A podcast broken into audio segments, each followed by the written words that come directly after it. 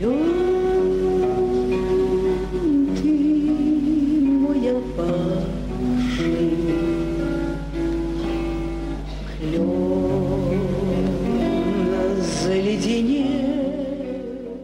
концертах зрители знали все ее песни наизусть. «Ландыши», «Поезда», «Мне кажется», «Клен ты мой опавший». Она сама придумывала свои яркие наряды, не боялась исполнять песни поэтов, которых не одобряла советская власть, обожала своих друзей и искренне любила зрителей. Голос Гелены Великановой знала и до сих пор помнит вся страна.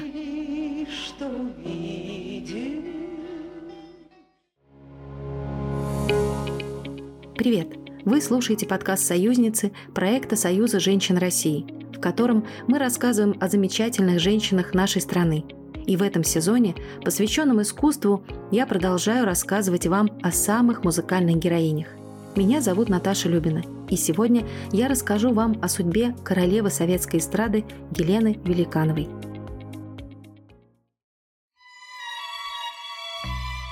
родители Гелены перевернули вверх тормашками знаменитое выражение «в Москву по работе, а в Петербург по любви». Любовь их привела как раз в Москву. Они познакомились в Польше. Родители матери Гелены, более состоятельные, были против брака дочери с простым крестьянином с необычным именем Марцел Великанис. Поэтому влюбленные бежали. А фамилия Великанис русифицировалась и превратилась в уже привычную Великановы. В 1922 году родилась Гелена. Она была последним и не самым желанным ребенком. На тот момент в семье было уже трое детей, и мать Гелены переживала, что не справится со всеми. Они действительно жили очень бедно, не хватало денег даже на школьные обеды. Но это не мешало Гелене расти и становиться веселой и яркой. Я с детства была очень бойкая, энергичная, заводилой была – мы ставили спектакли, разыгрывали настоящие сценки с костюмами и декорациями. И стихи я читала, и пела. Она и правда была такой искоркой, от которой все зажигались энергией. С друзьями во дворе они ставили спектакли, причем в них было все, что положено в настоящем театре – роли, костюмы, реквизит. Но в этом радостном детстве за взлетами часто следовали падения. Отец Гелены был заядлым игроком в карты – и от его удачи зависело то, как проживет в ближайшее время семья. Выиграет, в доме на Сретенке будет почти все, что нужно и не нужно. Проиграет, детям придется спать на соседских матрасах. В конце концов, это увлечение Марцелла закончилось трагедией. Он умер у жены на руках от паралича после очередного проигрыша. Елена закончила школу и теперь собиралась поступать в музыкальное училище. Но ее планы и мечты, как и миллионов советских граждан, были разрушены. Внимание! Говорит Москва. Передаем важное правительственное сообщение. Началась война. Многие друзья Гелены, вчерашние школьники, уже достигли призывного возраста и ушли на фронт. Сама она вместе с семьей должна была эвакуироваться. Я уехала в Томск – в эвакуацию с мамой в телячьих вагонах, как их тогда называли. В первый же год эвакуации потеряла маму и осталась совершенно одна, как перст на белом свете. Гелена теряет мать в эвакуации.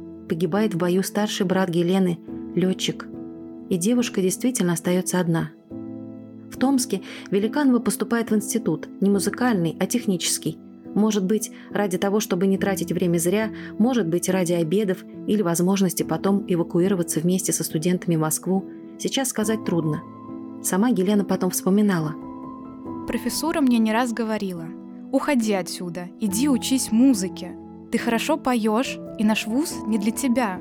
Действительно, я ненавидела математику. Это был совершенно чуждый для меня предмет. Потом, несколько лет подряд, видела сон, что не могу поступить в высшее учебное заведение, потому что не сданы алгебра, геометрия, тригонометрия за 10 класс. Всегда с ужасом просыпалась от этого сна. Я и в жизни никогда этого не сдам, никогда не одолею. Мне в школе гуманитарные науки давались очень легко. А будучи в эвакуации, почти ежедневно бывала в госпиталях. Помогала, чем могла, а еще читала стихи, пела песни раненым. И впервые талант Гелены заметили еще в Томске. В город был эвакуирован вместе со всеми и Комитет по делам искусств СССР. А в 1944 году Гелена смогла вернуться в Москву.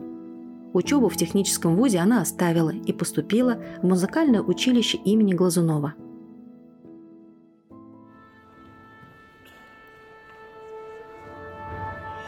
Я все же настаиваю, что вы, Елена, и ваш голос просто созданы для опереты. А вы все спорите. Честное слово, не понимаю. Совершенно не близкий мне вид искусства. Артисты говорят, говорят и вдруг начинают петь, а потом снова говорят, причем какими-то даже неестественными голосами. Это не мое. Ну, к вашему сведению, в оперете есть очень хорошие актеры. Знаю, и даже очень их люблю. Но я хочу работать на эстраде. Хочу сама выбирать близкие мне песни. Гелена действительно выбрала эстраду и поступила на эстрадное отделение школы-студии МХАТ. Ее дебют состоялся в 1948 году в Центральном доме работников искусств. Ее талант замечают не только зрители, но и профессиональные артисты. Участвовать в своих концертах Гелену приглашает, например, Лидия Русланова – знаменитая исполнительница валенок, о которой у нас был отдельный выпуск подкаста. Начинается музыкальный путь Великановой.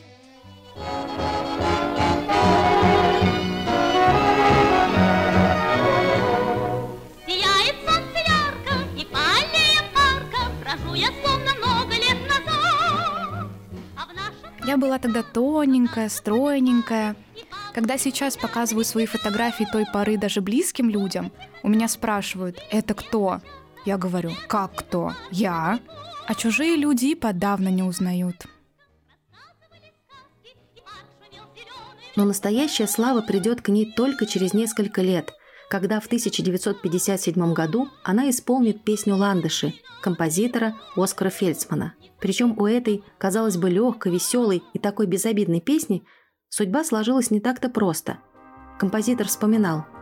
Все началось, как обычно, с телефонного звонка. А, мне позвонили и попросили написать песню. Легкую, танцевальную, для открытия эстрадного концерта в саду Эрмитаж.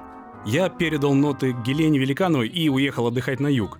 Через пару недель мне позвонили на курорт и сказали «Приезжай, получишь большое удовольствие. Вся Москва поет твои ландыши».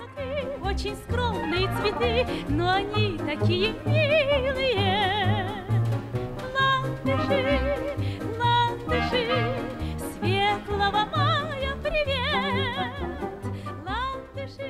Я стал жутко популярным человеком. Несколько месяцев купался в славе, а потом ЦК КПСС затребовал у творческих союзов, писателей, архитекторов, композиторов, ответ на вопрос.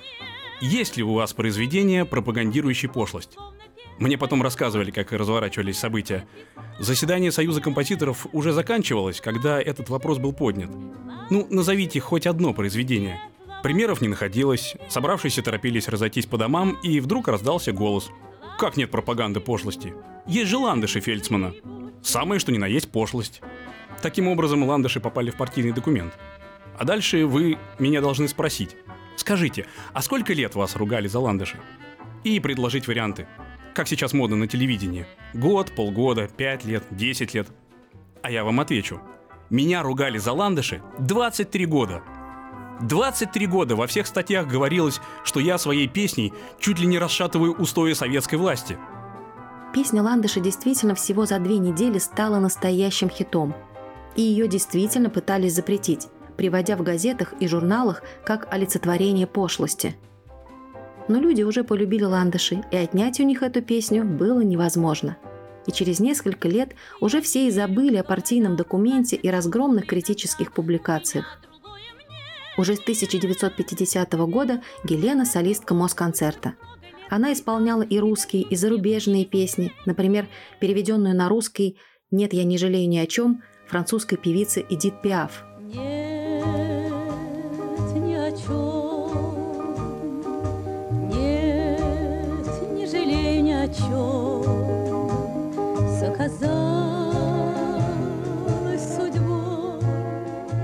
Какая же она была, Гелена Великанова? Женственная, элегантная? Да. Мужественная, чрезвычайно работоспособная? Да. Интеллигентная, умная, с хорошим вкусом? Да. Мастер, делающий каждую песню маленьким спектаклем, и для этого все продумано. Платье, аранжировка песни, движение. Да, да, да. Но я все время спрашиваю себя, что же главное? Что дает возможность продержаться на эстраде с таким успехом столько лет? Ведь это немыслимо трудно. Конечно, талант и любовь к профессии, наверное. Она получала удовольствие от песни, от общения с залом. В ней была этакая пружина, кураж, который заводили зал. Она вызывала в зал энергию, любовь к жизни, к музыке, к людям. Это должно быть внутри артиста. Ее часто критиковали. То за наряды, то за отказ вступить в партию, вопреки постоянным приглашениям, то за то, что она открыто ходила в церковь. Но она и правда была не только талантливой, но и смелой. Благодаря Великановой на эстраде начали звучать песни на стихи поэтов Сергея Есенина, Марины Цветаевой, Расула Гамзатова, Бориса Пастернака. И это при том, что в те годы исполнение стихотворений таких поэтов все еще, мягко говоря, не одобрялось. Елена вспоминала. Булат Акуджава говорил, «Ты даже не понимаешь, что ты сделала. Для тебя выпустить новую песню, а для меня это судьба, ведь его в те годы просто запрещали, и все боялись петь песни на его стихи, а я была отчаянной девчонкой. И уму старинное, вы, пан, я пани, какими Актриса Людмила Иванова, оставившая о подруге Гелене воспоминания в книге «Я люблю вас», рассказывала – Став актрисой театра «Современник», я начала писать песни. Сначала для спектаклей, а позже для себя. Однажды мне позвонил известный конферансье Евгений Кровинский. «Людочка, Галя Волчек сказала мне, что у вас есть хорошие женские песни. Вам позвонит Гелена Великанова. Может, вы найдете что-нибудь для нее?» На минуту я даже потеряла дар речи. Для меня это было такое счастье.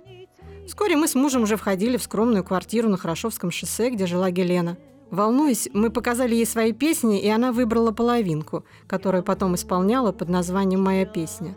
С ней Гелена выступала и победила на первом московском фестивале эстрады. Она попросила, чтобы все новые произведения мы обязательно показывали ей. И вот ведь что интересно. Бывало, принесу ей песен 20. Послушает и крутит носом. Нет, не то. А напишу что-нибудь для себя и тут же ухватится. Эту я забираю. Еще в 50-х Гелена познакомилась с поэтом Николаем Доризо – он тогда был очень популярным, один за другим печатались сборники его стихов. У пары родилась дочь Елена, но в 60-х брак закончился. Девочке было всего 6 лет. Она о своей маме потом вспоминала так. «Мама была страстным другом. Для своего товарища она могла сделать все, разбиться в лепешку, помочь в чем угодно, получить квартиру, дать деньги в долг. По отношению к своим друзьям она была совершенно слепа не видела их недостатков. У мамы были два любимых прилагательных – потрясающий и отвратительный. Середины не было. Так вот, все друзья у нее были потрясающими. Конечно, у Гелены был шарм. Она нравилась мужчинам, у нее всегда были поклонники. Она умела дружить с мужчинами. За столом у нее были архитекторы, поэты, ученые. С ней было интересно – она была очень живая, остроумная, много читала, любила живопись, ходила на выставки, особенно когда вышла второй раз замуж за кинооператора. Точнее, за режиссера-документалиста Николая Генералова. С ним Гелена проживет 12 лет. Ну почему-то кажется, что между мною и тобой ниточка завяжется. Только мне все кажется, ну почему-то кажется, что между мною и тобой ниточка завяжет. Все свои концерты она начинала моей песней «Может быть». Очень любила Гелена и «Ты живешь в другом городе» и песенку про начальника. Иду в Кремль на концерт. Буду петь твоего начальника. Гелена, ты что? Петь произведение не члена Союза писателей, не утвердив, не показав на худсовете, невозможно. Концерт идет в прямом эфире, а авось пронесет, так что слушайте.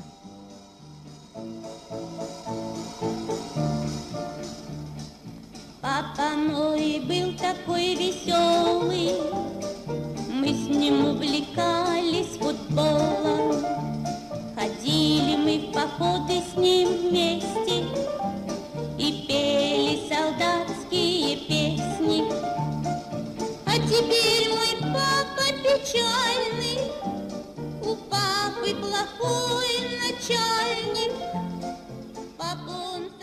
Гелена не боялась исполнять песни, которые ей нравились, не боялась искать новых молодых авторов.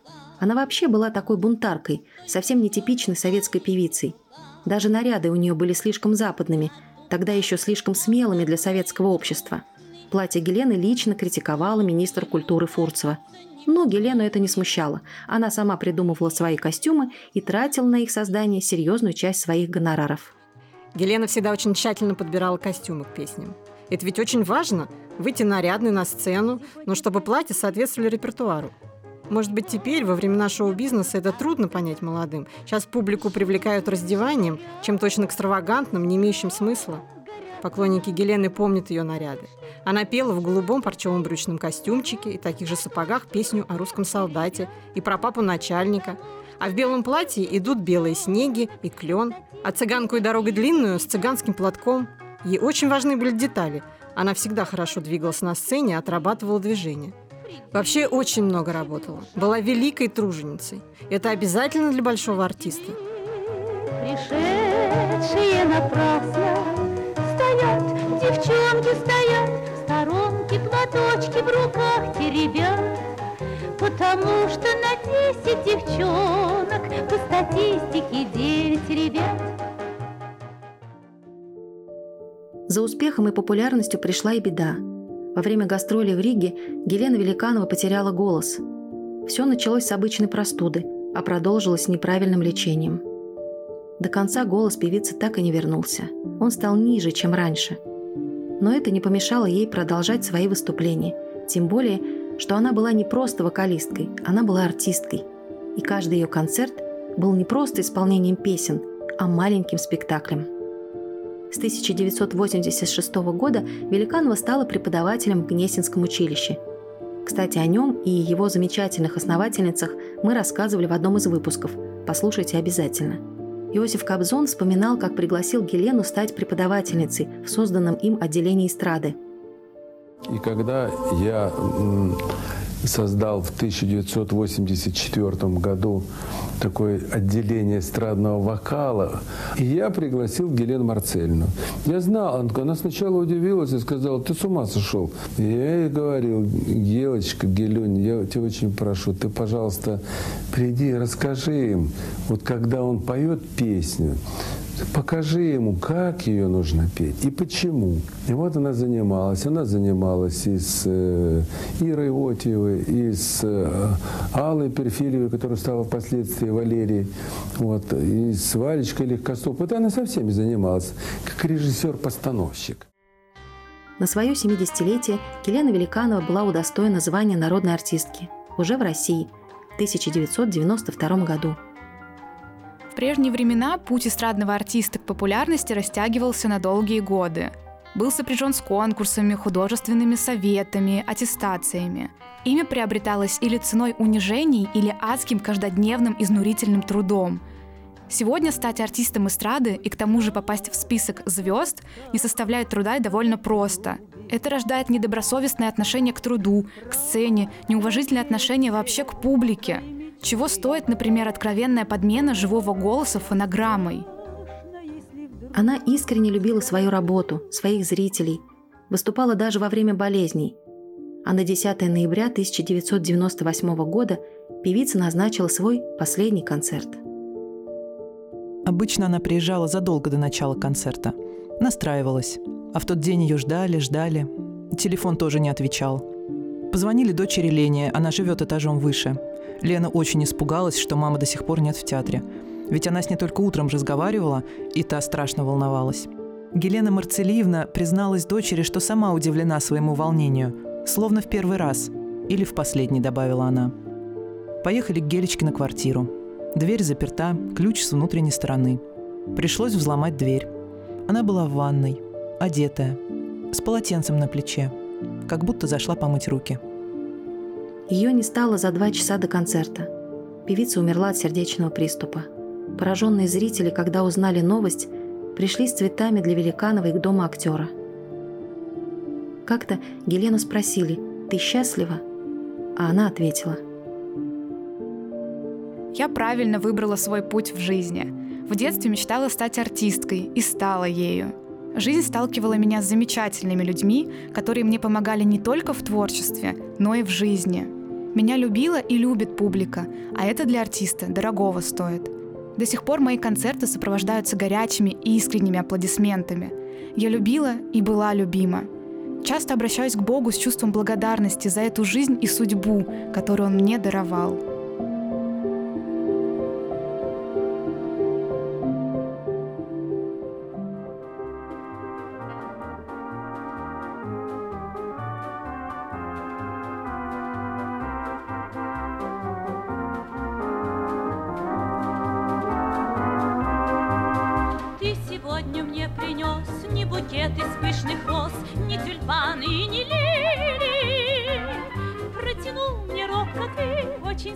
Скромные цветы, но они такие милые.